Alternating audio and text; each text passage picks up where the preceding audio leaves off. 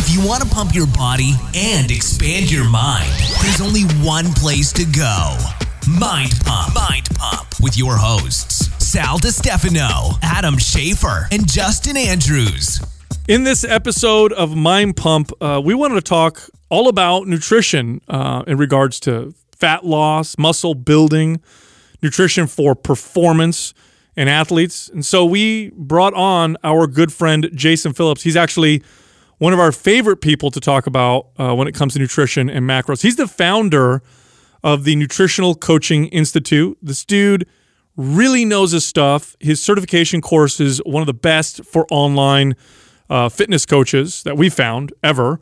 Um, and this guy communicates it very, very well. He knows because of his experience working with lots of people. Now, uh, as when he was younger, he himself suffered from body image issues like anorexia, recovered um, and then really that drove him to really learn how to apply nutrition the right way. And he personally has worked with uh, big time athletes, UFC fighters, WWE wrestlers, fitness celebrities, and a lot of everyday people. And of course, I told you he uh, is the founder of NCI. They are what we consider to be one of the premier online nutrition coaching courses that you can find anywhere. Um, now, uh, in this episode, we talked about a few different things. We talked about refeeding, you know, what that means, yo yo dieting, uh, fat hyperplasia. This is when you actually add fat cells. We talked about the value and uh, the, the bad side of cheat meals. Talked about training fighters, uh, fat versus carbs. You know, two main ways people like to diet, either lowering fat or lowering carbs. We talk about the pluses and minuses there. Talk about protein. Uh, when is it appropriate to lower protein? Is high protein always a good thing? Uh, ideal carb sources, we talk about that. We mentioned even ideal protein sources. So we think you're going to love this episode. Now, I also want to let you know that March 21st of this year, Mind Pump headquarters will be hosting a level one nutrition coaching specialist certification from NCI. So it's going to be here um, in our headquarters. And you're going to love this. Uh, so before we started the episode, we were talking to Jason, and we convinced him to give us a phenomenal discounted hookup for Mind Pump listeners only. Um, and we went back and forth, and I think we might have pushed him a little bit, but uh, we got what we wanted. So check this out. If you go to ncimindpump.com, you're going to get a full 70% off all of the certifications. A massive, massive discount. Again, if you're a fitness trainer, a coach, especially if you work with people online, we find this certification to be one of the most valuable ones you can get for nutrition. Now, before the episode starts, uh, I also want to let you know that MAPS HIIT is 50% off. Now, HIIT stands for High Intensity Interval Training. That's H I I T.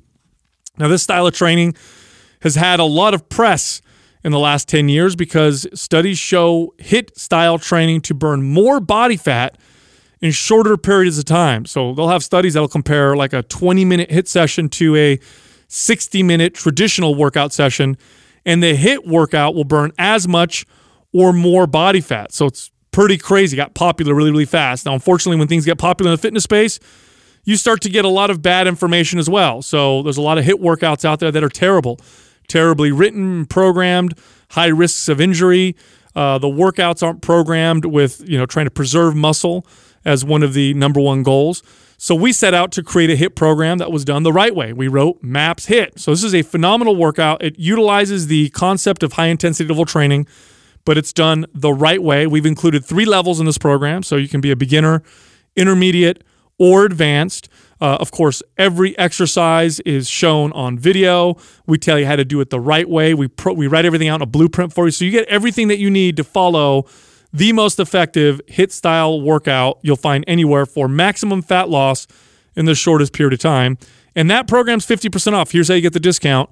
Go to mapshiit.com. So that's M A P S H I I T.com and use the code HIIT50. That's H I I T 50, no space for the discount. What do you want to talk about? Well, I was thinking we cover that topic up there: how to lose, how to how to lose fat and build muscle. I think uh, most of the questions we get surrounding nutrition are around those two things right there, and maybe we can kind of break down how somebody can figure this out for themselves. you know everything from macros, calories, and Programming. programming. You know, low carb versus low fat. You know, what, what are the, the the the differences between the two? That kind of stuff. Would you say this is one of the number one things you get asked, or what? I definitely think so. I mean, I think it's uh, fat loss is. I think it's a multi-billion dollar industry for a reason, Yeah. right? I mean, there's. I mean, when you look at the stats, um, I, I actually had them on like a webinar I did recently. It was like a six billion dollar, uh, or th- there's like six billion overweight people in the world, and then there's like a like some, several million um, that are classified as obese. So I mean, like when we look at stats in the country, it's fucking yeah, in the in the U- U.S., I think um, we've already hit a majority overweight and forty percent obese. So you're looking at almost half of the whole country is considered obese. Yeah, I shared that graph that by 2030 they predict that if we stay on the same trend, that over 50% will be considered obese. Yeah. Now, first thing I'd like to uh, maybe uh, tackle with this, Jason, is the whole you know changing, you know, going losing fat and building muscle at the same time. Right. This is like the super goal, like the ultimate goal, right? Um, how possible is this? What does this look like? What is a diet that does this? How look many like? people ha- do you know that have, have done this? So I mean, I before so I know we're gonna get flamed, right? And and there's gonna be all the there's gonna be all the marketers in the world that are gonna come to me and they're gonna be like, Jason's wrong, but um, I- you know, if you can show me peer reviewed studies that I'm wrong, I'll, I'll gladly admit that I am. But you know, it- just simple science to lose weight or to lose body fat, you need to be in a calorie deficit. To to gain lean tissue, you need to be in a calorie surplus. I mean, I mean, physiology hasn't changed. Um, the only exception that I, I really ever see to the rule is a really low training age. Um, or, and I'll even tack onto that like a completely like off the wall training stimulus, so like a low training age in a new stimulus. So, um, like somebody that is an experienced bodybuilder or they've done like hypertrophy style or you know global gym style training for for quite some time, right? And all of a sudden they go to CrossFit. Like the volume completely changes, like the the metabolic stimulus changes. Like I've actually seen some recomp there. Well, they're getting the same benefits that we talk about a lot on the show, and the the debate or the argument that I'd have with you is that where I think you're alluding to right now is kind of that that that those beginner lucky results Yeah. that everybody kind of gets. The newbie you could- you- exactly, the newbie gains. You could be if you come in, you've never really weight trained before in your life, and you come in the gym, and you and your goal too is fat loss. So you're so let's say your main goal, I want to lose. 30 pounds of fat, but your your you know method of doing so, you you've listened to Mind Pump, you know that building muscle or lifting weights is the most ideal way. So you start lifting weights. Uh, what happens a lot of times, even in a caloric deficit, is because this person's never touched any weights. They also build a little bit of muscle along the I way. I think you have to have a really, really loud muscle building signal and a very, very responsive adaptation process at the same time. And so that usually happens with beginners, uh, with a lot of novelty, right? So new new stimulus and or hormonal stimulus like uh, anabolic steroids. Otherwise, it's really hard because building muscle is hard to begin with. Try building muscle uh, while eating low enough calories to also lose body fat. It's just it seems to be kind of competing. So I don't, I don't want to use the word like optimized, but like it, like what you just described, I also think comes back to, um, I would say like for a client having them at like a homeostatic balance or or having them at homeostasis, right? And I think that uh, when we look at this, when we look at fat loss, when we look at muscle building in general, so many people are already doing it from a compromised state, right? Like think of all the different things they've tried, like all on and all the potential metabolic adaptations from the things that they've tried. So they've they've tried keto, they've tried carnivore, they've tried fasting, and and they've, they've gone like extreme calorie deficit, extreme calorie deficit, extreme calorie deficit, and now, um, you know, even if they got on like an appropriate macro plan, they're so metabolically adapted, like they're not going to adapt the same way as somebody who has tried nothing, who has no hormonal issues, has no uh, internal physiological issues, right? They're they're working closer from homeostatic balance, and therefore the results are going to happen happen faster. But you know, to to your uh, point, Sal, like I used to get, I was so hated on in the CrossFit world in the beginning, um, before I got loved by the CrossFit world, right? but I was I was one of the ones that came in in the beginning, and I said, "Fuck paleo," and I was like, "This is ridiculous that you guys think paleo is actually going to work long term in this extreme setting." or it's ideal, right? Yeah, and- just and it's- because so it it's works, not- it's not just because it works for some people doesn't well, but it mean didn't work, and Yeah. that's the like. So what Sal's saying is is 100 percent true. Like people were seeing results despite what they were doing, not because of what they were doing. Mm-hmm. And so like you said, when you go in the CrossFit gym, and the first time I went to a CrossFit gym, I had never barbell snatched, I had never clean and jerked, right? I had never front squatted, like I didn't even have the fucking mobility to get in a front rack. And so, sure, like Perfect. you know, two and a half, three months in, I can front squat 400 pounds because I could back squat 500 at that time, right? So, like ratio wise, it worked out. I could all of a sudden power clean, aka reverse curl, you know, 255. And I could somehow heave 150 pounds over my head and try to, you know, overhead squat it. And those weren't because of anything I was doing nutrition wise or recovery wise or performance wise. That's just exposure to the movements. So when I used to give seminars, I would say you could achieve the same results in your first eight to nine months uh, of CrossFit on paleo, on fasting, on keto, on high carb, on low carb. But I would also go so far as to say you could achieve the same results on 500 calories or 5,000 calories. And, and I always reference that as a neurological adaptation phase. You're just creating neurological adaptations. You're learning the movements, right? You're, it's all brain. It's all connection in your brain. But at some point, you have to begin physically adapting. And when you start physically adapting, you require fuel and recovery. Like you have to have the proper fuel substrates for the stimulus that you're providing to your body. Well, when you're trying to add tissue, that requires uh, a certain amount of energy. Absolutely. Now, I'll argue that neurological adaptations also require energy, but not nearly exactly to the same Yeah. extent. Not Yeah. nearly. I don't think you could go in with zero calories, but I, I think that your average on I mean we live in an obese world, Right, right? it's an your average analogy, I detrained person. I, I really like I, I see people that don't eat until dinner and they're like, I'm fucking PRing everything. And and they would be like, it, it's gotta be paleo. Well, no, actually, you started eating whole foods. Like you have less inflammation and you have exposure to new movements. Yeah, you just started working out. exactly. Yeah. So okay, so let's say someone says I want to build muscle and burn body fat, and you're saying, look, under most circumstances, in most situations, probably not going to happen. It's not going to happen at the same time. What should they focus on first? If I want to lose fat and build muscle, which one should I aim for first? So I'm a I'm a big believer in like your body's most efficient in like the eight percent to twelve percent body fat range, right? So if you're if you're coming to me and you're shredded and you're six percent, right? A, I hope you don't want to lose fat, but listen, like anyone that heard our first podcast, I started as anorexic, so I get it.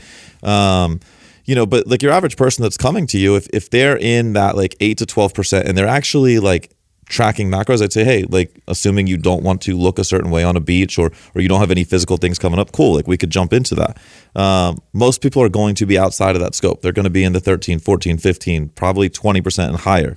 I'm going to advise that you actually get healthy um, and get your body fat under control and you know, carrying around excess body fat, there's a host of health issues coming with that, right? Um, I mean, increased inflammation. Then we start looking at the quality of your sleep. Then we look at gut health, and, and then we just start going down the rabbit hole of all the things that that's causing in the body. So now I know what that looks like for me. I'm curious to what how you do it. So I'll share how I would do that because I agree. It's like the first week I'm having them track all their foods and I can see what it looks like. And so uh, and I actually don't reduce calories, right? I, I think a lot of people I- think you have to be careful not to. right especially when you start getting rid of shitty food that's Yes. that's super calorie dense like now i want to make sure i replace it with a food that is you know uh, also nutritious but then i know that that's probably going to be a lot less calories too Mm-hmm. so yeah my goal is actually to kind of keep them the same uh, calorically and just start to make healthier better choices that's going to serve their body more health I I think we have to look at it too from a. So one of the things we were talking about off the air before we started is I I always live inside of nutritional periodization. Like that's my big thing, and I think ninety nine point nine percent of people that come to me want to lose fat first, but a lot of people have done such extreme things that they've almost. Uh, I don't want to say this in like the wrong way, but I want to say in a way that it comes across. They've they've almost lost the right to lose fat. Um, they've become so metabolically adapted. They their mental issues with food, like their relationship with food, the way that they handle dieting, the process in general. If I allow them to undertake those things, I'm only going to do them more harm than good. Now, you know, Sal, to go to your point, we could look at the physique and we could say, hey, maybe it is proper for them to lose fat first and then gain muscle. But if I if I get to know the person and I see where this is going and I know I'm setting them up for disaster, I can't ethically as a coach do that Yeah. um, you know, I talk in the certifications. I talk that my my results with a client are defined 10 years from now, not 10 weeks from now. Hmm. And if I didn't give you the tools to be successful for the next decade, I failed you as a coach. And so really like the the legacy and and everything of Jason Phillips will be written 10 years from now. It won't be written in 10 weeks or, or 10 months, right? It's going to be written in 10 years. Did I have the impact on the industry that I want to have? And did I have the impact on the 10,000 people that I've helped? Did I really actually help them or did I give them a band aid like the rest of the assholes in the industry? What are what are some of those questions that you're going to ask that that client coming in first in terms of like being able to evaluate what needs to be addressed and finding that homeostasis and Sure. like where you can even get there. Sure. So, I mean, I think everybody in our space looks at nutrition and training in general purely physical. Um, and I, I always say that the physical follows the physiological, right? So, you're not going to create physical change without physiology being super dialed in. Um, and so I love to look at things like biofeedback, right? I mean, we could start with just a simple list of questions. How's your sleep? How's your energy? How's your mood? How's your focus? How's your sex drive? Um, and, and we could we could start there, right? And all of a sudden, you know, you're talking to a, a male. He's 27. He's got no sex drive. Mm-hmm. Like clearly, that's a problem. You know, that's a sign testosterone levels are probably low. Like we can't 100% create correlation, but we can draw some clinical mm-hmm. correlation and at least go down the rabbit hole of investigating testosterone. Mm. And we all know if testosterone levels are subadequate, well, good luck losing fat and good luck gaining Right. muscle. And then you also can too probably assume that he's he may be on the end of not getting very good quality sleep also Yeah. because we know how much that affects that. or it could just like you know let's let's be honest as a 27 year old male if your testosterone levels are are sub adequate, you know or, or suboptimal um something happened right either you've got a pituitary issue either you were born like hypogonadal or you did something to to trigger like hypogonadism No. right and and so now i need to do like a lifestyle investigation is there anorexia in your past? Is there depression in your past? Is there overtraining in your past? Is there a lack of sleep? Are you abusing your body? Are you constantly on alcohol and drugs? Like, what are the things that you didn't put in your intake that you actually need to tell me so that we can have a real working relationship? Like, I'm not here to judge. You want to do drugs? Dope. Like, do drugs. Like, that's on you. I'm not going to recommend it. I don't think it's great.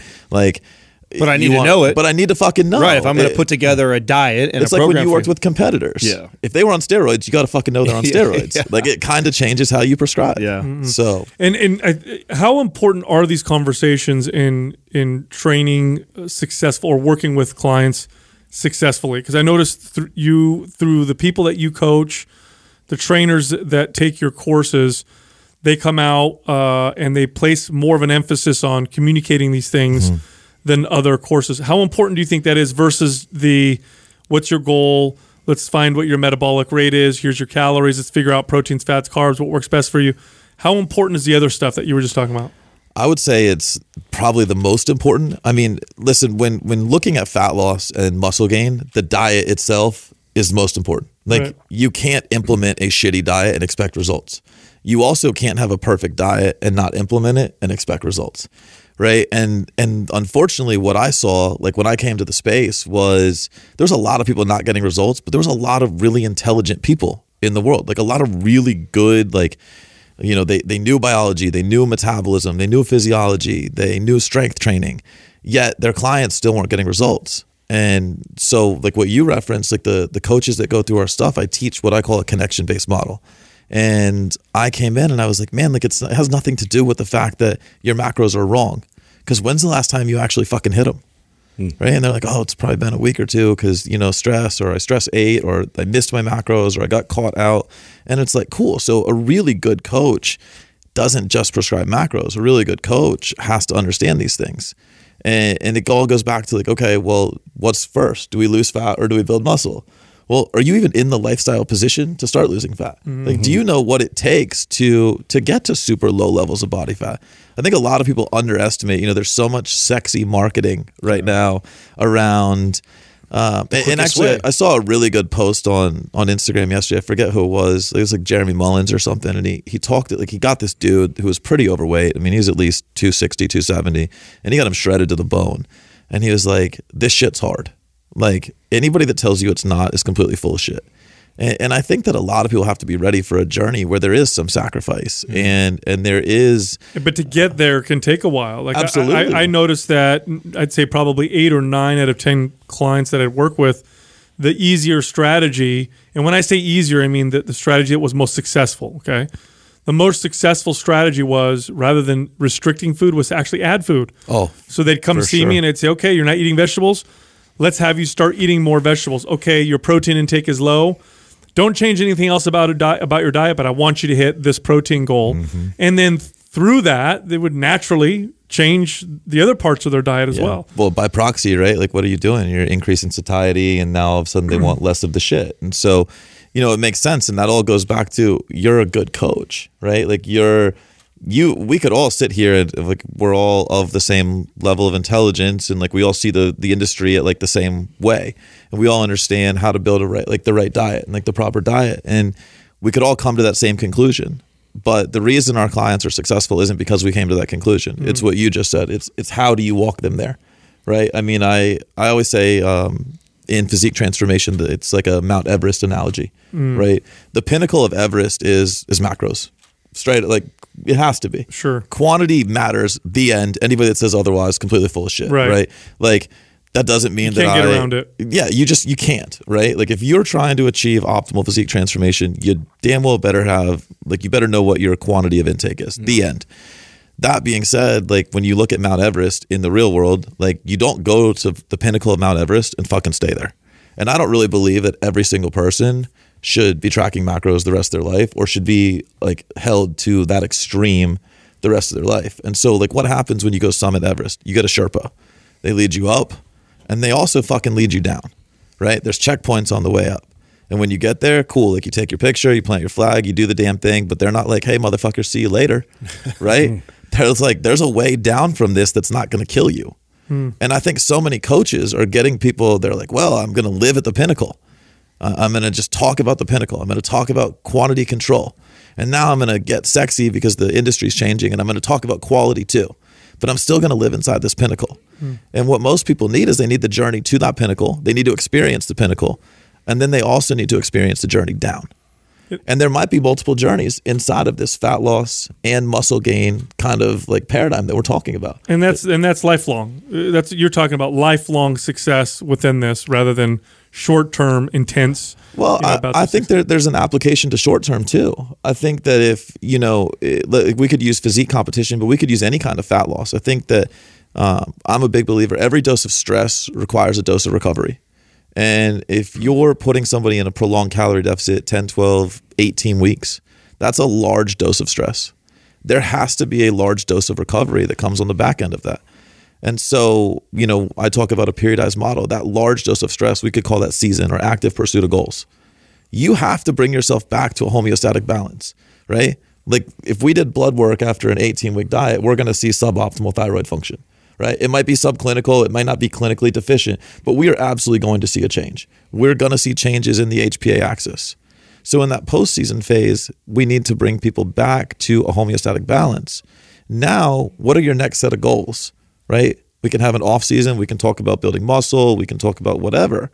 And then whatever that next pursuit is, we can jump into that active pursuit of goals. Now, now, what does that look like? You did 10 Mm-hmm. weeks of, of being in a calorie deficit. You want to come out of it? You just come out of it. I think that there's two really big schools of thought right now, and and they're clashing hard. Oh, And- really? And I'm not uh I'm not taking sides, man, because I I, I uh I- tell us. I want to hear I this. go back to the individual. We'll Well, you know, side. there's there's the reverse We'll diets of the world, Okay. right? Where it's like, hey, you know, and it's pretty standard protocol, right? Come out of your diet, add twenty ish percent calories, and then add small increments. Mm-hmm. And then there's um there's the recovery diet crowd, where it's like, you know, fuck that, that's too slow. Um, you're spending way too much time suboptimal hormones, suboptimal thyroid, you need to add a significant amount of calories. You need to get over the mental shit of looking in the mirror, and, and you just need to accept the fact that you're going to add some body fat pretty quickly Yeah. and uh, and get it back up. Now, there's some people that are well equipped with that, and from physiology, I can I can understand. Sure, that. I can make the case for both people. I, can- Yeah, I, can- I, I think it would depend on the person. it has to depend on the individual, and that's why I said I'm not going to take sides. the wrong the wrong person on either side. Like for example, the slow backing out, right? The wrong person uh, for that would be the person that's obsessed with their body. They're so obsessed with looking a certain way, and they're afraid. They're afraid to get out of the super shredded condition. That could be a problem in the in the reverse diet. And I would I would argue that I I chose one way out of uh, bodybuilding. I would not guide another client the same way I did. How did that's you because I had the discipline because I surged right back. So I I gave myself a good solid week of very high calorie Yep. post being on and being deprived for so Right. long because I, I knew I needed it, but I also had the mental awareness and discipline to know what the fuck I was doing, and then go switch back down to a more balanced, closer to where my car- my calorie maintenance 'cause currently was. The wrong person to go into the other option, which is the strong recovery, Mm-hmm. would be the person that has a tendency to binge, Hmm. that has a tendency to just go off the rails where it's on or off type of deal.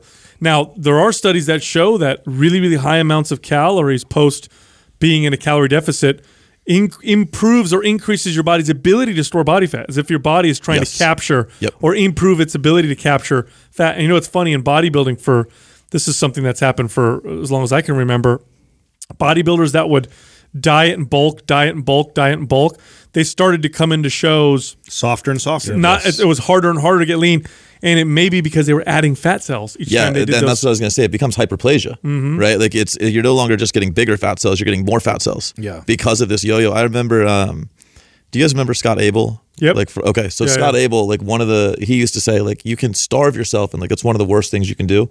But the single worst thing you can do is yo-yo diet. Mm. He's like that will lead to more long-term disaster. And and when he said it, I didn't understand context. Like, I mean, I was young in the game, but I always thought he was pretty ahead of the bodybuilding, like bodybuilding world with his knowledge, and so I studied a lot of his stuff. And um, as I've really understood more, and like exactly like you were talking about, adding more fat cells, it I always go back to that statement from him. And if you, and, and really, if you want to mimic evolution, yeah, I'm sure humans went through periods of feast and famine, but it wasn't famine that was you know 12 weeks and then feast that was 12 weeks. Well, it wasn't If- famine and then feast for like two days, like extreme, and then and then sustained. That's either. it. It was probably like one day of oh we gotta we gotta hunt. Let's eat all this food. So they overfed for a day or two, and then they were right back which, down to which normal. by the way, when we look at physiology, is works- actually a good thing. it works great that way. like Yeah. when like when we start looking at refeeds or periodic overfeeding or, or periodic diet breaks, Mm. that shit actually works. Problem And- is and now so- we live in a world where it's very easy to go find that feast That's the very it. next day again. Yeah. And this is the reason why, for most clients, I never recommended they'd come out of a calorie deficit all at once. Right. It was mainly because of the psychological piece, because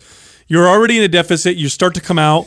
As soon as you start eating extra calories, your appetite gets ramped the hell Yep. up. You already feel like you've been restricting yourself. So psychologically speaking, you feel like the the chains are off of you, and then you just go overboard, and then it's this heavy boulder going down a hill. It's very very Now, hard to where slow do you down. stand, Jason, on cheat meals? like define a cheat meal, right? It, because He's like, I have a polyamorous diet. there is no cheating. I don't define it. uh, like I, I don't I I think that the industry connotation of a cheat meal is like hey uh, on sunday night you're gonna go just completely gorge yourself and eat whatever you want and i just think that's irresponsible to ever tell a client like hey there's there's no limitations and, and you can do whatever you want and i think that if you're if you're setting someone else if you're setting someone up for that like you're irresponsible with the rest of your approach honestly the emphasis on the cheat meal is is indifferent. It's it's what you're doing the other six and a half days that completely needs to be changed. Uh, like I'll, I'll reference Scott again, right? He had he had the, a diet called the cycle diet, and it was basically starve your ass off for six days and literally eat whatever you want for a day. Like, and he would uh, there would he had like a forum, and I was like active on it, and he would like have. Uh, like crazy people like gaining like 18 pounds in a day Yeah. right Yeah. and and so I did the diet and uh like so you know what it takes to get to like shredded glute status. I walked around with shredded glutes. like day to day like I was fucking peeled. Um I had Just no scratching chairs with your shredded glutes. but I I mean I I had no sex drive and and it was extra like the the emotional part was what fucked me up. Yeah. I didn't care about training anymore. I really had no interest in life. All I thought about was like, man, what am I going to eat on Sunday? That's just it, man. It's a psychological piece because once you when you when you have an all out day and you, you ever observe, of course you have, you've trained, you've worked with tons of clients. When you observe somebody who's going through that period of like like oh it's an all out day I can eat whatever I want. Yeah. The binge mentality is not about the food actually, not at Right. all. You're not even the, enjo- the behavior of what that promotes. you're not even you're not even enjoying the food. You're, you're that's where I'm getting at with it. It's And about the food. It's going, it hasn't even gotten in your mouth yet. That's and the, that's, where I was trying to get like like when you say like define a cheat meal like do I think that the act of allowing somebody to eat without any sort of mindfulness or restriction is a bad thing inherently I don't like I honestly I don't think it's the end of the world um In I- terms of flexibility. but I, I think if somebody's really desiring that you need to take a step back and look at like what is the overall protocol that you're giving them that's that's asking for that now are you asking me in a competition prep setting or are you asking me in like real life setting? Because if it's Sure, a comp prep depend. setting, listen, you're the one that decided to get on a stage in very little clothing and you need to look a certain way. And, and by the way, you're telling the world that I'm the one doing your diet. So No I'm sorry, you're going to be a little bit restricted. but if, if you're just here and you're saying, I want to lose some weight and this is a lifelong thing and, and we're genuinely trying to create transformation, and again, I'll reference the 10 years versus 10 weeks, like if I'm setting you up to where you feel like you need that, mm. I'm fucking up, not you. Well, it, it the name itself, cheat day, implies you're you're you're doing something Deviation. wrong. Yeah, exactly. Like it's, but like to your point. Uh, do I think that uh, having a, sur- a surplus day of calories? No, it's a, actually a great and smart great. thing to do. Yeah. and I do that with any clients that I have in a caloric deficit, especially when I'm running them on a caloric deficit for weeks at a time. I will insert a, a high calorie day. I'll say, hey, Friday, you know, because we've been running now for four days in a row of, you know, 1700 calories. I want you to have between 22 and 2500 calories. So- and I'll give that as a, as a goal, you know? I think I'm, and I'm super neurotic. Like when I work with clients, and I only work with a handful of clients anymore. I'll literally, when they're six to eight weeks out from whatever their peak is, like if it's a, a physique show or like, dude, I'm looking at pictures and weight every day. and I'm calling these audibles like what you were just describing. Like I'm looking and I'm like, all right, you're a little flat. We can push a little harder. And like, so I'm working with a WWE guy right now, and for the first time, I can't say who because what I'm going to tell you, but like for the first time, it looks like he's going to make the main card on WrestleMania, Uh, which is a huge accomplishment Yeah, for him, that's right? cool. I was just gonna say Gravedigger, but that's uh, the Undertaker. monster trucks. the Undertaker. I uh, I did The work with his. yes. I did work with his wife this year. oh no way! yeah, you really? Yeah, Um, Oh, I love that guy. So, but no, like, so it looks like he's actually Bayley from WWE lives up here, uh, and we were going to connect later today. I just started working with her. Oh, very, very very cool. cool. But uh, yeah, like I, I mean, but like with him, same deal. Like as it gets closer, we're looking every day, and I'm calling that audible, right? But it, I mean, that's such a it's such a neuroses, and and so then we got to take a step back, and it's like, all right, what is the personality of this individual that's taking on this endeavor? Well, here along those lines, um, I think this is a good question to ask. And we all we know that one thing that all diets that cause you to lose weight have in common is that they're all lower calories uh, than you're burning. That's, Yes. that's what they all have to be, regardless. Of what 100%. the, now, how the, there's a there's always been this debate. It's been around for a long time. What's better for fat loss, low carb or low fat? Now, both same calories and all that stuff. Ultimately, up to the individual.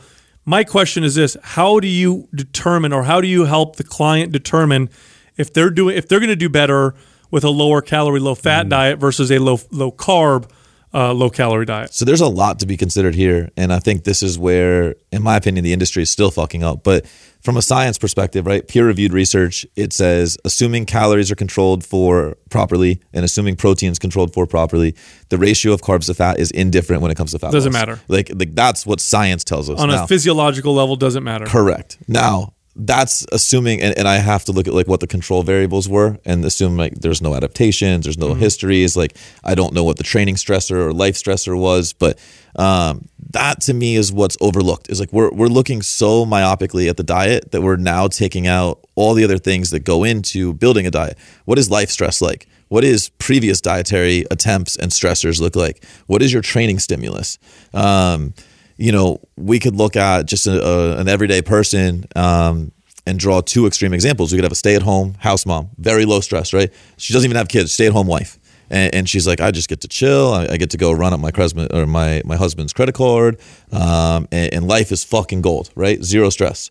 Um, she would be just fine on a low carb diet, right? There's there's no need for that carbohydrate. There's no uh, extreme sympathetic response. She's probably not doing super intense weight training, and, and even if she is, that dose of intensity, that that sympathetic response that you're going to get, it's really uh, not that it's like negligible in the grand scheme of things. Now, we look at that completely different, and we say, okay, that same person is a Fortune 500 CEO and, and they go to work every day and, and they're in the fucking fire from six in the morning until 11 p.m. and they're putting out fires and they're responsible for all sorts of money and uh, there's they're basically living in their sympathetic nervous system all day. Well, I would argue they should be a slightly higher carbohydrate diet, right? Because what's going to happen? Like we know, and, and this goes back to when uh, I'm going to say the words carb backloading, but like when that whole thing was completely bastardized, right? And and the whole premise of it was, well, you wake up with elevated cortisol and elevated growth hormone, and so if you don't eat carbohydrates and you don't create an insulin spike, you're going to keep carbohydrates or you're going to keep that cortisol high, right? Cortisol is a catabolic hormone. It's non-selective, so it will break down some fat tissue in conjunction with muscle tissue. Um, well, so if you eat your protein, it'll offset that, that muscle breakdown, and now all of a sudden you've got this environment for fat loss. Like that was the premise of it. But if we look at that and we apply it to this like super high like sympathetic nervous system state, and cortisol is already through the roof, and, and now you're not having any carbs to create that insulin spike to potentially shut off that cortisol in the morning. Then you walk in an environment, cortisol continues to shoot up all day. Then you go in a training environment, you train with an extreme amount of stress, right? And, and you go like balls to the wall, you fucking do CrossFit or some stupid shit, right? all of a sudden now you're creating an environment where if you don't have carbohydrates, you are asking, even in an adequate caloric state, to start messing with the HPA axis. because you don't have because carbohydrates will raise insulin a little bit Yep. and that insulin is inversely related or with with cortisol Yes. right so insulin goes up cortisol goes down Yes. so if you're a high so what you're saying is you have clients that want to burn body fat the high stress ones typically do better with more carbs the low stress ones typically do better uh, with low carb Yeah. I, I also think there's value too to um, assessing uh, stool, hair, hormones, sure. and then knowing what foods correlate with that the most. Yeah. Right? What does that And- what does that come back to though? Exactly. That's what I'm saying. Comes So back to it's- stress. right, right, and and or and or knowing that okay, I know that this person, based off of these things that I'm getting from feedback from them, may be deficient, and I know that this is a fat. I need to get more fat in their diet. So that, that person, I would definitely not recommend a lower fat, higher carbohydrate diet because of those reasons. So I think that gets brought into account also, right? Yeah, yeah. And sometimes too, you know, I've noticed this and I've noticed this with clients. I've also noticed this with myself. When I am stressed, I do tend to crave more carbohydrates. Sure. Now the problem is when I eat them, I tend to want more of them, um, and so then there's that factor too. Sure. Uh, what are your trigger foods? And Yeah. uh, maybe low carb works better for you because carbohydrates make you want to eat. Way, I, way I mean, maybe it's not, maybe it's not low carb. Maybe now you're messing with carb timing. Oh, okay. Right? And, and so now maybe now maybe maybe we're optimizing carb intake. So if you're 200 grams, you might have to have 50 grams pre workout, 50 intra, 50 post, and then 50 before bed. So you don't have right, like you don't have the option. Mm. that way you don't have. You're not going to eat a bunch Right, of You're not going to get up in the middle of the night, and if you do, like that's a whole another set of problems that we Yeah, need to address. Yeah. Um, so I, I do think there's ways to circumvent that, but like when I start looking at the physiological adaptations, because again, I, I believe the physical follows the physiological, and so if I'm setting you up to physiologically fail, then physically we're not going to be able to create what you Right. want. Um, and we could use an extreme example too, like a UFC fighter. I like you know I I worked with like I had three knockouts last year, which was awesome, right? Like three people that I work with, and ultimately like when they're in there, hydration is going to matter most, like the ability to rehydrate, but the ability to make weight on the scale is eh, I, that whole industry is fucking it up. Isn't it Yeah. insane? It's absurd Yeah. the shit that would come my way. Isn't way. the real game trying to be able to maintain like whatever weight that they're at, you know, going into Well- the, the weight or this last so I worked with Luke Sanders when he knocked out Renan Barão last year, right? And that was that was a big deal because he had just come off a cut. That was our third camp together, and right before that, he had worked with uh, perfecting athletes, who is the ones that like Joanna hates because that's when she got knocked out by Rose, right? And I remember actually Andy Galpin was texting me uh, as Luke was going through it because I've been friends with him for a long time. He's like, "Yo, your boy's getting fucked over." Like he's just kind of like he's hurting. Like, and, and then the next night he fought, and whatever they do in terms of rehydration, it was terrible um, because he got clipped with like a looping punch that probably wouldn't have knocked any of us out. And it fucking sent him down, and the ref called the fight, and it was a shitty loss for him. He shouldn't have lost that guy. Like I'm sure that guy's probably lost his contract by now. Luke's way better than that. And uh, like so we did it and, and so this last one it was great, right? Like we worked with like you met Josh Cuthbert. Like Josh did the strength and conditioning for him. I did the weight and then perfect or uh, Neuroforce One in Scottsdale did some of his conditioning. And it was it was beautiful. But Neuroforce came to me like three weeks out and they're like, Hey, don't you think his weight's a little high? And I'm like, No. Mm-hmm. I'm like, I need Luke training at the same weight he's going to be in the cage. Mm-hmm. And like, if, if, and he likes to fight at 54, he has to weigh in at 35. And so I keep him as close to like 52 to 54 as I can. And then the last three weeks, I'll start bringing him down. But this was the first time I was able to go to his strength coaches and his conditioning people and say, hey, listen, I'm going to bring his carbohydrates down for two to three days. I need you to back the fuck off the training intensity. Hmm. Because if they're ready to put their foot on the gas and I'm ready to pull my foot That's- off that's in a terms bad of fuel, combination, yeah. it's a really Yeah. it's a recipe for disaster. But these fighters, they don't know any better. Mm-hmm. They're they're trained to fucking run they'll through a brick you tell them wall, yeah. right? So all of a sudden, their strength coach is like, more, more, like get in the sweatsuit, like run, run, and it's like, no, like go fucking sleep. Now they took the rehydrating with the IVs. They took out, that out. right? Thank yeah. God. Okay. Yeah. So, yeah, I mean, it, it's it's made weight cutting a little safer. Um, you still just nature of the industry, man. Like somebody, you know, gets knocked out of a fight like two weeks out, and they're like, they call someone, they're like, hey, can you make weight? Well, yeah, you can make weight. Like you can suffer it. Mm-hmm. Um, if people saw some of the shit that happens, they'd be blown away. Oh, I've seen I've seen guys lose Yeah, I twenty feel pounds for these I've seen- man. I've seen people lose twenty pounds in one day. yeah. in the One sauna. day? One day. Yeah. No well, way. dude. We purposefully, Bro, You So- would, you so could Luke- probably do it. it. It would kill you, but you, I mean, you could lose do twenty it. pounds. Yeah, you could do it easy. So Bro, look, you look are how sweating. You're you're not drinking. You're pissing. I mean, you're talking to somebody who's and hours. manipulated weight like crazy and know that I could gain 20 in a day. But, the problem with it is like a lot of these idiot people that come into this space that think, oh, weight cutting is super simple. They look at like water myopically, Yeah, like right. water in, water out, right? Yeah. like not what I'm doing the only way to get it hormonally long term for this person. Well, yeah, but there's four ways to manipulate water in the mm-hmm. body too. Like you don't have to just go start sweating, Right. right? There's four different, like I mean, there's oh, four pathways that I for- use. yeah, Yeah, yeah. I use I use total intake, like I use carbohydrate, I use total water intake, I use electrolytes, and then I use sweat. Yeah. And if you do it right, like this last camp, dude, we cut in 90 minutes. We cut seven pounds the night before the fight in, in, 90 in, 30, in minutes. ninety minutes. 90 minutes. Wow, wow, right? that's great. I mean, the fucking week was. I I mean, dude, Now, the how did stars the- aligned. But It was easy, you figure for for every carbohydrate, your body for every uh, three uh, three grams of carbs, your body holds on to three ounces of water. It's every gram of carbs is 2.7 water. Right. So if you've if you've done if you've actually done a really good job of keeping his water up high and his carbohydrate intake really good, you c- I could I used to be able to move my weight like that because I would keep it really good and healthy all the way. So then when I wanted to throttle down that last week, I could make just a few adjustments oh, and make moves like that for We're- sure. So we're starting 10 days out, right? Like we're water loading, we're shutting off aldosterone, we're shutting off ADH, Yeah. right? Then we're moving carbs. Like we pull the carbs out because when aldosterone and ADH are shut off, you're not reabsorbing, right? You're not reabsorbing water. So now you then you pull the carbs out, right? You pull the carbs out, there's no water reabsorption. So when the carbs are out, uh, any water they were holding moves with it. That's the initial drop, right? Then you still got the super high water. Now we remove the electrolytes, right? So any sodium that was holding the water, now more water's out. Then like last like the day before, we bring the water out. Like aldosterone and ADH are still out, so you're not reabsorbing, but nothing's coming in. So now you're dropping more water. And then finally, because you're fucking hydrated, right? Like your body, like you know, you're you still had water coming in, so you still have water to sweat out. You'll crack instantly in the sauna. So if you ever watch those guys, like they're they're rubbing sweet sweat everywhere. They can't. They can't. Oh. They can't crack. And it's because they cut their fucking water 40, 48 to 72 hours out. And it's like, you ain't got no fucking water in you to move. Like, like you've sent signals to your body not to sweat for natural survival. You know survival. how dangerous that is too to go into a sauna Yeah. and not sweat. I don't, I don't care how much Albolene you got. The shit ain't coming out. Now, what does that stuff do? By the way, what is that? That Man, that I, sweet I wish I scent- Yeah, knew. I wish that? I knew the mechanism. It can't be good.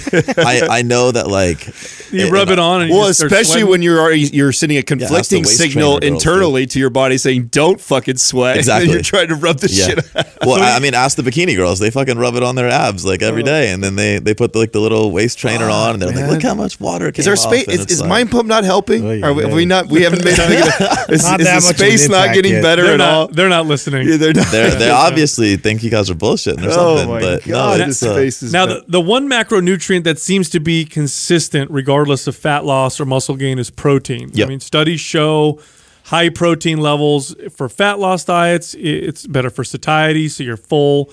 Uh, it, it preserves more muscle. It seems to reduce the metabolic adaptation that happens when you reduce calories. When you're bulking, high protein builds more muscle. Um, are there ever cases where that's not good? Is is there ever situations where you're working with clients and you're like, look, I know typically we want high protein, but for you, I think we should probably cut it down. I think I think that you always have a, a goal of where you want protein, and then you got to look at how life gets in the way, um, or you got to look at where they're coming from. Like I'm not going to take someone that comes to me and, and you'd be shocked. Well, maybe you wouldn't be, but like some of the intakes I get, it's 30 grams of protein. Yeah. Like, For the whole like, like people are like they ate 30 grams. That's of actually protein. way more. Carb- we used to have That's this debate on Mind Pump a lot because we talked about the bodybuilding space, which I think is way different mentality than the average consumer. And I most of my female clients were grossly under eating protein. Oh, yeah. re- this reminds me too of a another point that we were talking about being able to burn fat and build muscle and how rare it is. This is another case where sometimes you see this if somebody was grossly under eating protein for a long period of time and just simply by bumping their protein intake and the fact that you're adding weights into their routine, Yep. you see this kind of bu- bump of muscle. Yeah, and, and I mean, you know, then we could go down that rabbit hole deeper. And obviously, we're we're living in the game changers time right now, where you know veganism and vegetarianism is being really we weren't gonna promoted, right?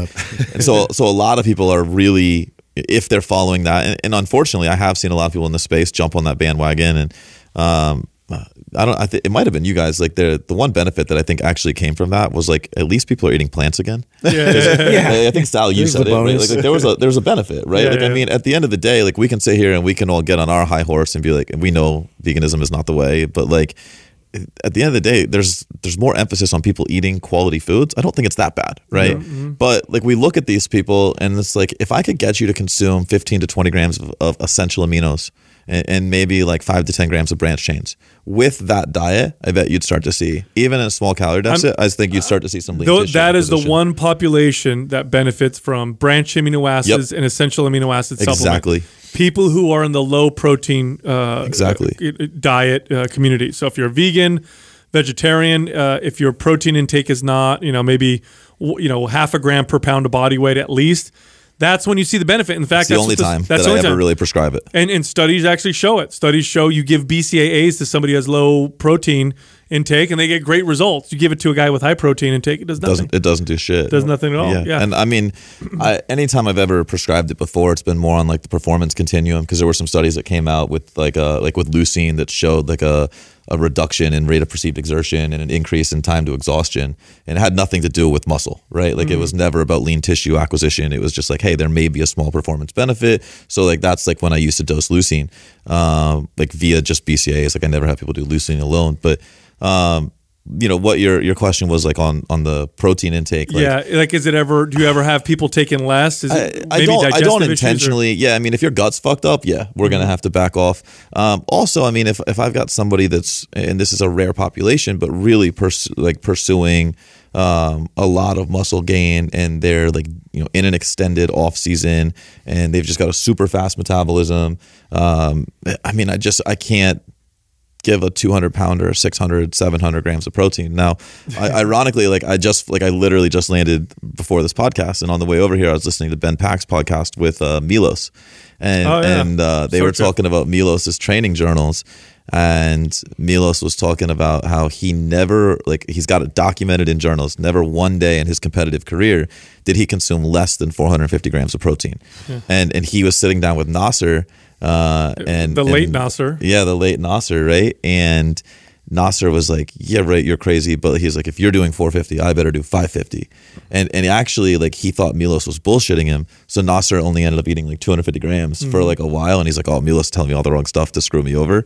Um, but yeah, I mean, I've you know, high protein got vilified for a little while, and I, it's just the nature of our industry. Like, it, I believe everything is cyclical.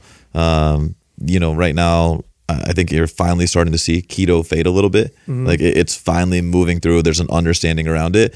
So, you know, what are we in 2020? In 2030, it's going to get hot again. Mm-hmm. Right, it, it'll go away. High carbohydrate diets will get popular.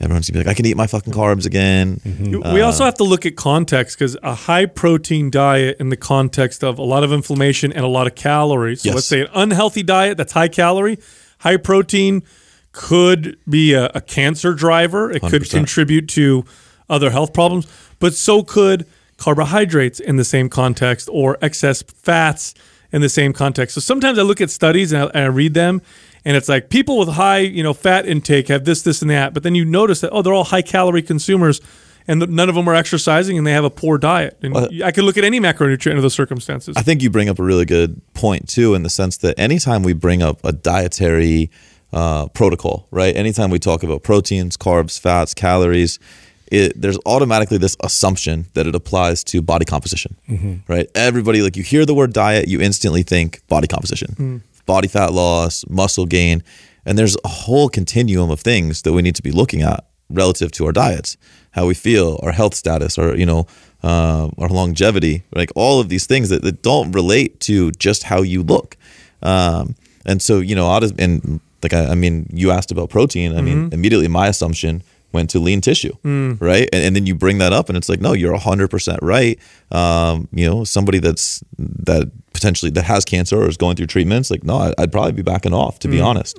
Um, and and then you start looking at like the types of of protein inside of a specified situation like that, right? Like, there's you know most common source of protein in a lot of people is chicken breast, right? And you start looking at okay, well, that's predominantly omega six fats. So now we're creating a pro-inflammatory effect in someone that's got cancer, and well, that's a pretty shitty way to prescribe to somebody. Sure, sure. Right. So there's a there's a lot of areas that have to be considered that I just again it's uh it's a much deeper investigation. Well, I think we're somewhere where we, we all strongly agree is no matter what your goal is, whether it's fat loss or muscle building, the first thing, and, and it's probably weeks, maybe months, which that's my question for you is how long you think it normally is. You should be focused mainly on getting healthy Yeah. and figuring all that out Yeah. uh, before you go any direction or try to go any direction. And that should be your main focus. Now, uh, to that point, and we all agree on that. What what do you think is most common, uh, and how long do you do you normally spend with somebody like this from taking them? And I know, of course, this depends Yeah. on you know how fucked up they were Yeah. when you got them. You know, Yeah. but what's kind of a range look like normally? Yeah, I mean that's I, I would love to give you like a, a typical range. Unfortunately, for a long time, like I was, you know, you guys like, like around the time I was talking about it, and you guys, and there was a couple other people in the industry that were brave enough to actually say this shit. Um, there's a marketing component that comes into this where trainers don't want to go to their clients that are overweight and say, Hey, I can't help you lose weight yet um, because I need to fix you. And, and they're afraid they're going to lose money. Right. And new coaches can't afford to lose money. They, they gotta, they gotta take money. Um, so I I think it takes a coach that's really secure in who they are and, and really secure in like the big picture of business first off, right? Like that has to be acknowledged in, in this space.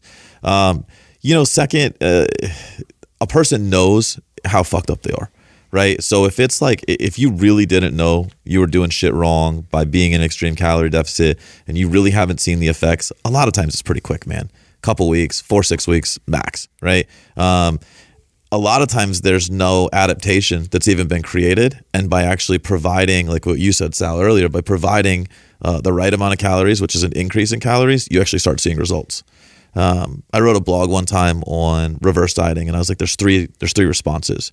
You, you know, you either gain weight because you're adding in calories and you've adapted to low calorie state. Uh, you don't gain weight, but your biofeedback gets better. That's not terrible. Um, or you're like you're you're the lucky one that makes your coach look really good. You're a hyper responder, and you start losing weight right away.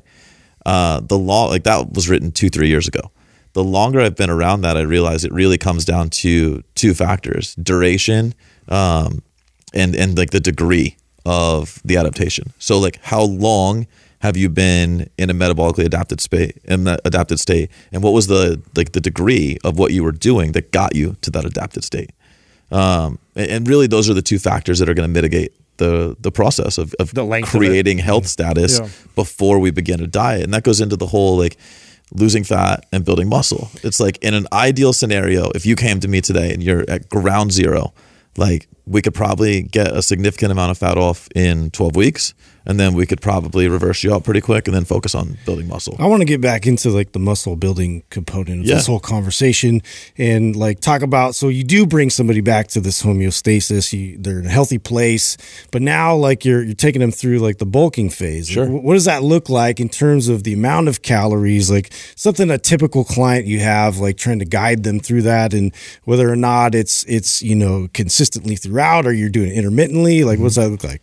So I think um, this is again, it has to you got to look at what is the personality of, of the person. So initially, like Adam, when you came out of a competition prep and you're like going in the off season, like you're you you're very strong mentally, but the average person they're like, oh, it's off season time, I get to fucking eat everything, and like you give them a protocol. And, and let's say it's a protocol that's like pretty calorically uh, in a surplus, but you also have to know that this person is probably going to have a propensity to eat off that plan. So let's just say you're estimating your daily energy expenditure to be 3000 you decide to put them in a calorie surplus of 1000 so you're giving them 4000 you have to know that inherently this person's probably going to be consuming closer to 5000 mm-hmm. right? Like, mm-hmm. adjusted for weekly average intake based on how many times they're going to deviate Uh, I don't think that's advisable at all, right? That's a recipe for a lot of fat gain, not a lot of muscle gain. And and remember, your your body has a certain range where it's most efficient, right? Where once you step outside of that, you're you're gaining more fat than you're gaining muscle. Um, so I, I I'm a little bit of a slower approach guy myself, um, but I'm I, I don't even want to necessarily speak to speed as much as it is sustainability. Like I, I don't want if your goal is to build muscle and then you're gonna look in the mirror two weeks later and be like, oh my god, I'm fat, and now you feel like you want to cut. That's a problem in and of itself. So you know, I guess the questions I would then turn around and ask are why why are we building muscle, right? Is it for a stage? Is it just for life? Is it for strength? Mm-hmm. Like like what is the purpose? Is is there a time that like we need to have this muscle built? Say it's just this person that wants to just wants to get bigger, right? Like and lifestyle. lean though at the same time. Right. So then we're going to put you in a super small deficit or a super small surplus, which Right. by the way, like like longevity says you should be in a super small deficit, but from a super small surplus and then accounting for life, like I'm talking like 200 to 300 calories. Oh, it's a real surplus. small deficit. Very small surplus, right? or sur- surplus. Yeah, too. very small surplus. But then you factor in life. Mm-hmm. Date night happens, couple drinks happen, and now look at like the weekly adjusted surplus. But you're you're going in there as a coach knowing that. So I'm saying- going in there knowing that. That's Yeah. it's not a prescription based on what's physiologically correct. Now, is this something that you teach your coaches also? Oh, Say, 100%. Oh, so this is part of the this is all part of the conversation. See, this is why we like you guys because Yeah. that makes perfect sense. Because if you don't don't account for what's probably going to happen, Mm-hmm. then your recommendation plus you know life is going to add up to too big Yeah. of a surplus. We don't get to live in a fantasy world, right? yeah, yeah. I, I mean, like we can live in the lab all day. The lab isn't where life takes place, Mm-hmm. right? Like we step out of here and fucking life hits us, and, and you never know what's going to happen. Well, And that's you got to be ready to account for it. That's the problem of the the coaches and trainers and people that that, that purely speak from the the scientific studies Mm-hmm.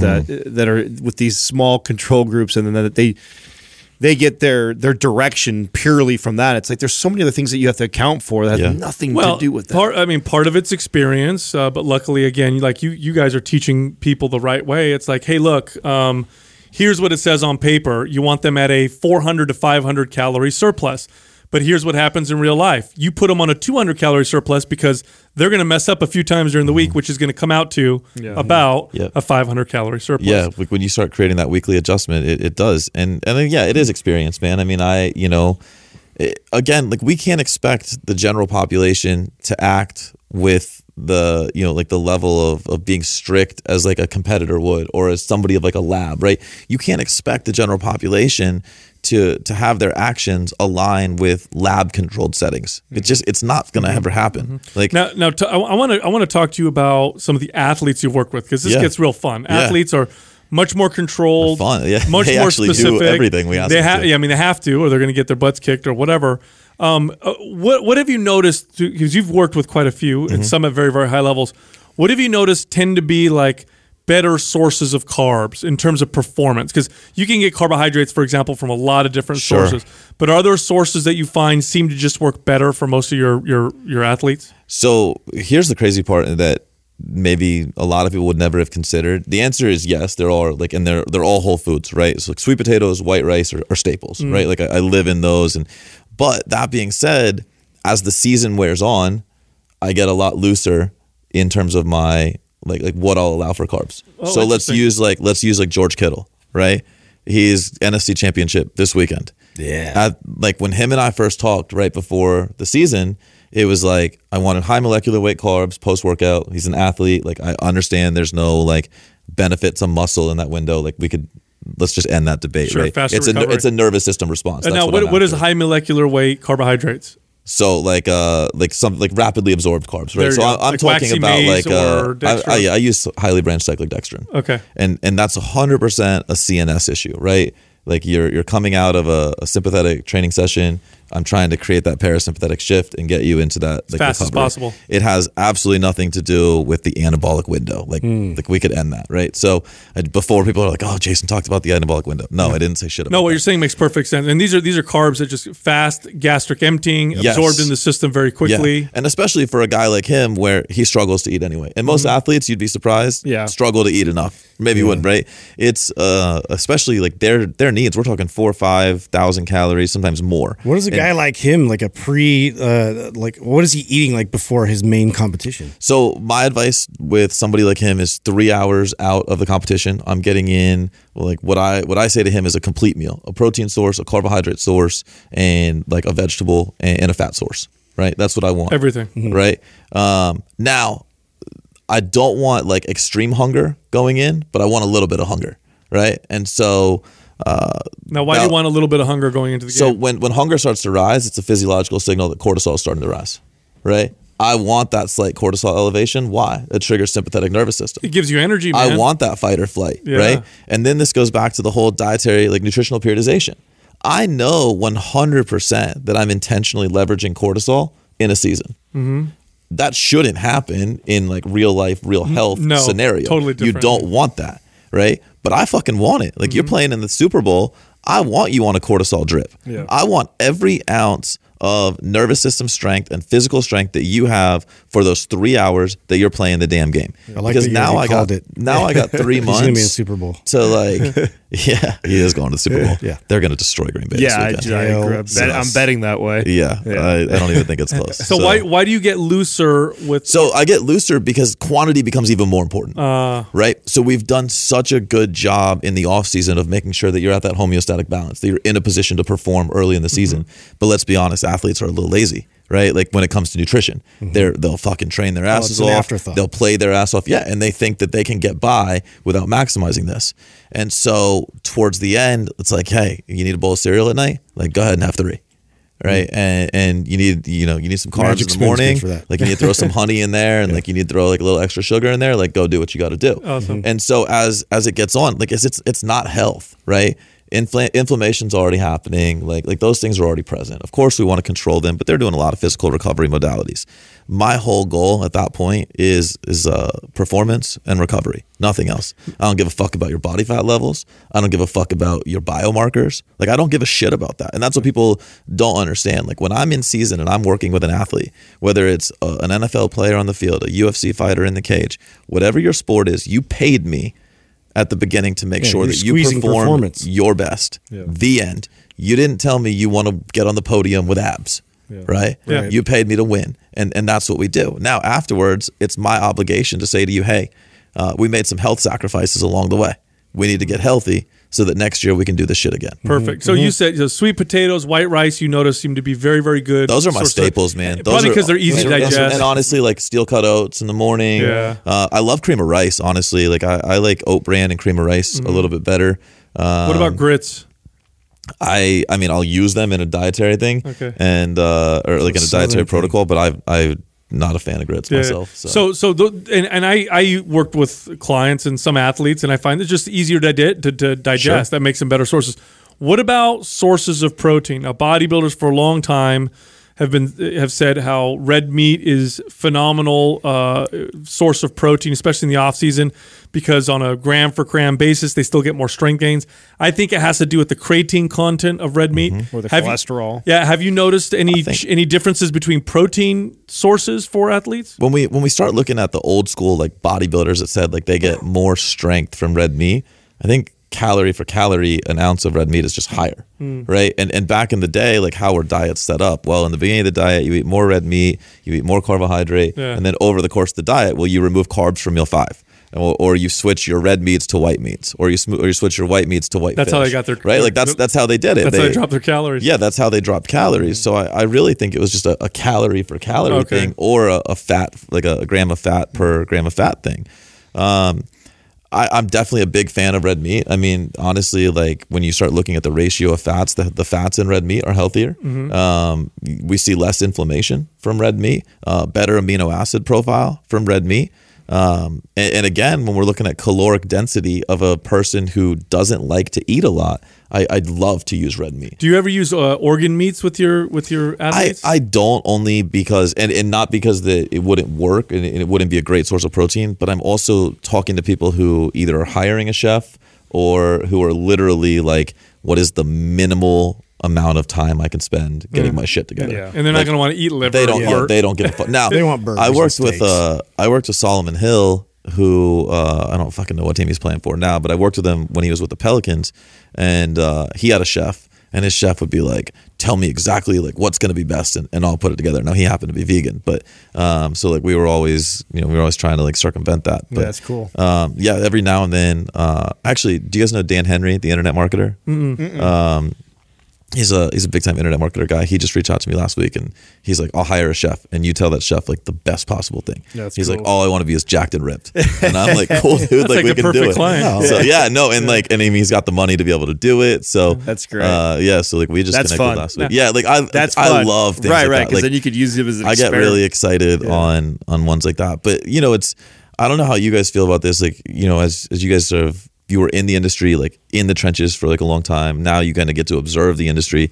Every now and then, I, I really get this itch to like to get back in the industry and to like to do it with like a small number of people. Well, I think that we all do that. I, I've got I've got two people I'm talking to Yeah. that are family Yeah. friends. I always train one client. It's I just- just reopened a coaching funnel Yeah. to to take on like twenty to thirty clients, like max. Now I do I do everything pulse. through I do everything through text message, right? Like so, I work super closely with my people. So like you know, if you work with me, you're getting hundred percent of me. But I, uh yeah, like I, I just I get these itch. every well, it now and then reminds to- to for me too. it. It's about uh, because I do I nothing I love more than doing what we do now. I mean, I just I love the podcast and what it what it does. But I, I, getting to train clients reminds me of the questions they ask, Yes. and, and so that just makes better content here. Just it's Oh, like it's your pulse on the industry. It keeps you it keeps you grounded. You know, the, the, if if I'm not working with people or working out in gyms or managing gyms or working with trainers, or I I start to feel like I float off the ground and you know I'm speaking on this podcast out to the internet. Um, it's not the same thing. I think it's an important thing that you, you should do, especially if you're communicating it.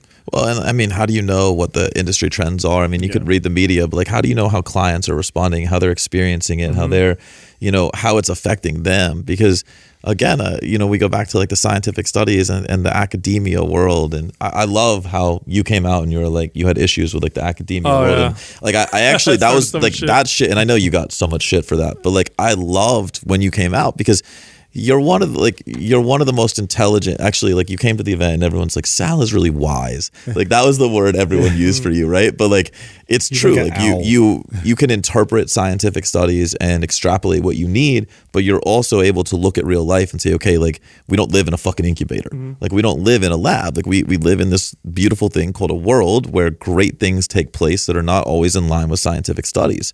And uh, you know I think you have to have the scientific knowledge. You have to know what's happening, but you, more importantly, you got to understand the human being that you're trying to help. Man, like at the end of the day, uh, we we could talk about any topic, and I'm gonna still try and bring it back to the human being because the I don't know millions of people will download this episode of the podcast, but each one is going to be in a car, in the gym, they got their hair, their, their headphones on on a plane, right? And they're one person, and they're listening to it with one application, and they're living their unique life and their unique circumstances, and they want their unique result.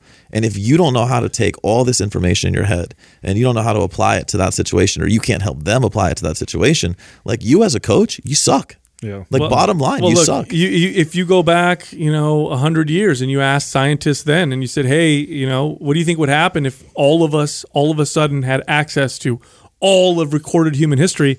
They would have said, "Oh, it would have been a utopia. All of our problems would have been solved." Well, here we are, and the problems are still here. And so, and what we're realizing is it's not an information problem; it's a wisdom problem. And being able to communicate fitness and nutrition and health um, is extremely important. And nine out of 10 times, it's not your ability to recite factual information. Nine out of 10 times, being able to relate and be able to communicate the right information and communicate it the right way. And that took me 10 years. It took me 10 years as a personal trainer to figure out. It took me a long time. and I know these guys echo the same thing. Well, it's funny. I had a conversation with a girl. Um, one of like my uh, the, the guy that does my email blast. He sent one out yesterday, and it was like, "Hey, like, what do you want to know from me?" And and all these people responded, and this one girl was like, "I need to know how to get clients and do this." And and I like I wrote her back and I told her about like how we help businesses, and I'm like, I'd be happy to get on a call and help you out. She's like, "Yeah, like I just like." I just invested in this other like mentorship, which is all information, and I'm like, and, the there's this these coaches like like listen everyone needs a certification. Everyone needs to get certified and have their shit right?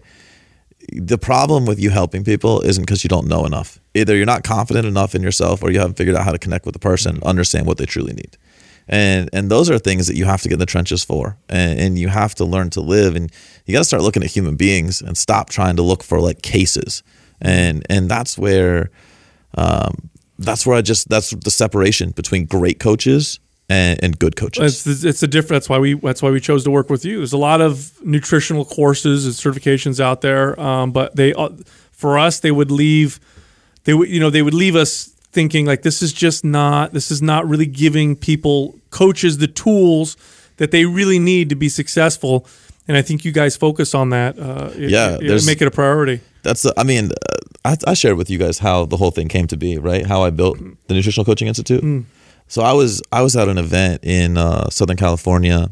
Was a was a mastermind, and uh, fuck your mastermind, by the way, right? Like I got to get you guys to like wear those shirts out. I, I gave those guys. should've worn 'em shirts. today. I didn't I, know, I thought that. about wearing mine here, and I was like, ah, that's gonna look weird going through the airport. But, um, but yeah, no. So it's uh, I was at an event and uh, this really well-known internet marketer was like, "Dude, like you, you're helping so many people, but like you're it's it's your method that's that's really good, right? It's not just you." And uh, he's like, "You need to you need to build a certification." And I was like, "I'm like, it's the nutrition industry. Everyone knows who the gold standard nutrition certification is." I'm like, I can't compete with them. And and uh, he's like, "No, like you have something special. You need to find it and you need to do it." And he was like adamant and it's somebody I really respected. And I was like, okay, so I, I got my car and I was driving from SoCal at the time I was living in Arizona, and I got halfway home and it hit me like it was like a ton of bricks hit me right in the face, and I was like, it's like you're really good at connection and application, and like everything got so clear in that instant. I drove the rest of the way home, left my shit in my car, ran to my desk, opened up a journal, wrote out the whole outline of what the course was. It was like part one, science, all the topics, part two, application, all the topics, and I never deviated. Like that was the shit we put in version one of the course, and like that's the shit that we continue to teach. And like I knew right then that's why I was successful. It's why we had built what we had built, but also how literally millions of people can become successful with it. And uh, How many coaches have you guys certified? Man, we've put over three thousand through at this point, Um, Good for you. and we're right. we'll be three years old in July. Um, wow, that's great. yeah, so we uh, we're we're pretty we're pretty young in the space, but I think that you're starting. My favorite part is we're getting a lot of people from our competitor, um, and they're coming and they're saying you filled in the gap, and that was exactly what we aimed to do, right? Like like we like you said, people finish the certification and they they feel like they don't have exactly what they need, and we said no, like we're going to give you what you need to go out and. Um, Well, you know, I'll- our, our models evolved, right? Like in the beginning, it was like I, I had a level one course, and then I'm like, cool. Like if you want, you can take these other courses. Now I look at what we do a little more as a trade school, right? If you don't need to go to, to college and, and pay for extra science degree, and and you certainly don't need to become an RD, right? But you don't need to be 50, 60, 70,000 dollars in debt, right? We have we have an institute. It is designed to take you from zero knowledge to like scaling a business because we do have a business course as well, right? Like I'm sorry, coaches out there, if you don't understand business, you're not going to have impact. Oh my gosh, world. you could have you could be the best trainer coach in the world, but if you don't understand how to, how to run your business, you're screwed. So so we have all those, man. It's literally designed to take you from from that startup to to ultimately scaling your business. And uh, man, like we've got some dope stories. Like uh, I'm doing a webinar tonight, and like one of the testimonials I use, she sat in the very first cert ever in Chicago, and her second year. Like so, last year was the second year that we were live. She made a quarter million dollars as a coach. Wow. She had no fucking traditional knowledge. Wow, good for her. That's exceptional. It was it was unreal, man. That's And like those are the stories that just get me super hyped. Ha- And what do you think about? Uh, I know some some countries are talking about regulating coaches and trainers Yep. through the government, and I know there's been some talk about that here in the U.S., uh, which I think would be a complete disaster. That's my own opinion. What do you think about that? What do you think about a federal kind of nationalized standards for coaches and trainers? I mean, I guess we kind of have one in the RD sense. Like you can't write a diet unless Sure. you're an RD. Um, yet I've had RDs come through my course and say they learned more in 48 hours about really helping people than they did in four years of an internship. Um, I, I think it would give a lot. It would. There's obviously benefits to it, and I understand why. But in typical like bureaucratic fashion, they're gonna fuck disaster. up. Like they're gonna fuck up the application, right? And they're gonna end up hurting a lot more people than they are helping people. Yeah. Um, so I, I I don't welcome it. That being said, I mean, if we're looking at it, you know, do you really need to be certified to give advice? And, and at the end of the day, as a coach, we can't put a gun to a client's head. Uh, we're just giving our best advice, Right, right, right, As coaches, we're becoming advocates for our clients and, and we're looking out for their best interests and, and laying out what we believe to be the best route to success. At the end of the day, they have to follow it. Very cool. and, and I don't think that the government is ever going to be able to regulate that. Good, so. good, good. Now you you you're hooking up our our listeners Yes. special Yes. right now with this episode. I'm going to put you on the spot here. so what are they getting? What are they getting? This is not our normal NCI. No. hookup. So so what we've done before for your listeners is we've done you know we did a scholarship. We selected somebody. We gave away all of our courses, which is a ten thousand dollar value, um, and we've given away some of our master classes, which are six hundred dollars a piece. Uh, but I wanted to do something special, man. Like you know. I I came here like two years ago and, and I was early in like the evolution of my career. And you like you guys supported me and like you know I'm, I'm still fortunate enough to like text you guys. You just came to the event and like that's super cool and means more to me than you guys know. And so now I want to pay that forward to the millions of people that listen to you guys. And so um, like I said all of our courses if, if somebody wants to do the institute it's a $10,000 investment. Um, I, I'm just going to wipe 70% for your followers and your listeners. Wow. And so I, I don't want to misquote the link, so I won't say it, but I'll let you guys put it in the show notes because I need to check with my team. But it's literally there's one link you have to go. Like if you go to my normal site, ncicertifications.com, everything's full price on there.